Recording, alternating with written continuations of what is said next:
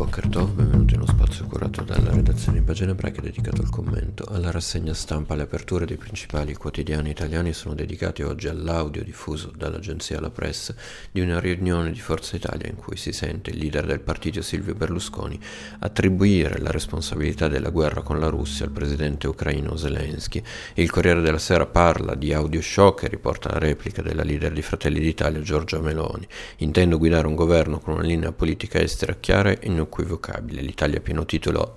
a testa alta parte dell'Europa e dell'Alleanza Atlantica. Chi non fosse d'accordo con questo caposaldo non potrà far parte del governo a costo di non fare il governo. Queste dunque le parole di Meloni eh, in seguito alle dichiarazioni uscite ehm, di, eh, Berlu- di, Silvio Berlusconi, il primo passo per la costituzione tra l'altro del nuovo esecutivo a guida proprio Meloni inizierà oggi con il via alle consultazioni con il capo dello Stato Sergio Mattarella, la coalizione di destra vincitrice delle elezioni scrivono tra gli altri Massimo Franco e Antonio Polito sul Corriere, ci arriva dunque segnata da eh, divisione e soprattutto da queste parole di eh, Berlusconi sull'Ucraina, parole che eh, poi parzialmente ha ritrattato eh, lo stesso Berlusconi sostenendo comunque di essere dalla parte dell'Europa e del, dell'Occidente nel, eh, nel, conflitto che sta segnando ormai dal 24 febbraio scorso eh, l'Ucraina, appunto l'aggressione da parte di Putin che eh,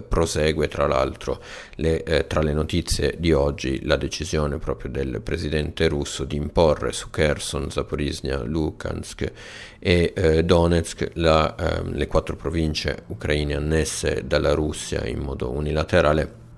di imporre dicevamo, la legge eh, marziale, questa appunto è una delle notizie di oggi eh, rispetto ai, al conflitto in Ucraina, altro eh, argomento è anche quello che arriva, la notizia che arriva da Israele con il ministro della difesa israeliano Benny Gantz che eh, ha eh, riaffermato il fatto che Israele sia dalla parte dell'Ucraina così eh, come dalla parte dell'Occidente, ha ribadito la, la volontà volontà di Israele di proseguire nel, negli aiuti umanitari a eh, Kiev, ma ha anche eh, spiegato che eh, Israele non fornirà sistemi d'arma a causa di una cons- di considerazioni operative. Abbiamo chiesto però agli ucraini, eh, queste le parole di, ehm, di Benny Gantz, di condividere informazioni sulle loro esigenze e ci siamo offerti di aiutare a sviluppare un sistema di allarme rapido salvavita.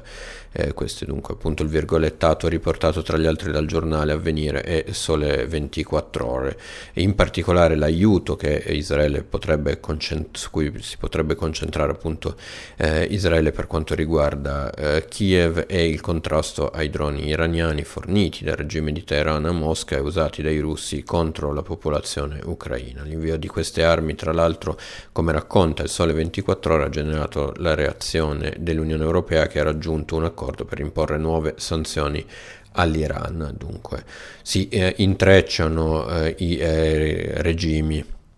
e si saldano sempre di più i rapporti tra eh, Teheran e Mosca e eh, il tentativo del, dell'Occidente di, eh, di affrontare queste, queste, minacce da più direzioni. Intanto in Iran eh, il, l'Ayatollah Khamenei ha eh, lodato l'efficacia dei eh, suoi droni, ma deve fare i conti con, allo stesso tempo con le proteste interne che non si spengono. Dopo le ragazze la rivolta anti-jab coinvolge tutte le generazioni, scrive la stampa riportando la storia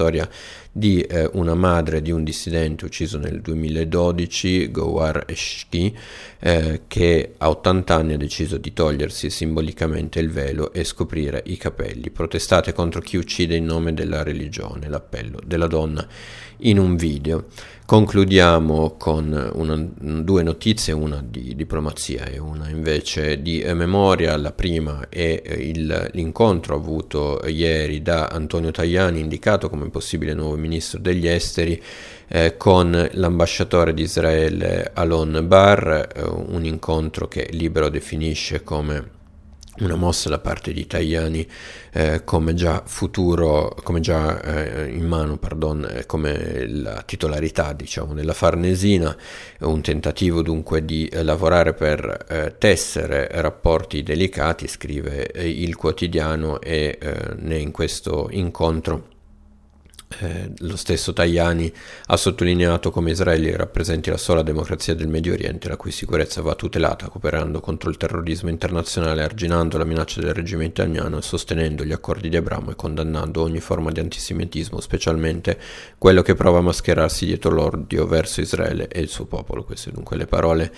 di Tajani. Andiamo invece, dicevamo, eh, a eh, un tema di memoria, in particolare alla posizione dell'undicesima pietra d'inciampo a Genova, che sarà collocata oggi in via Mameli, nel centro della città, davanti alla casa di Bruno De Benedetti, pediatra ebreo assassinato a Kaufering il 31 dicembre del 1944, dopo otto mesi di reclusione nel campo di Fossoli. A raccontarlo sulle pagine genovesi oggi è Repubblica, spiegando come sia stato il nipote di De Benedetti, l'avvocato Filippo Biolè, a ricostruire costruirne la storia. Io vi ringrazio per l'attenzione e vi do appuntamento ai prossimi approfondimenti a cura della redazione di Pagine Ebraiche.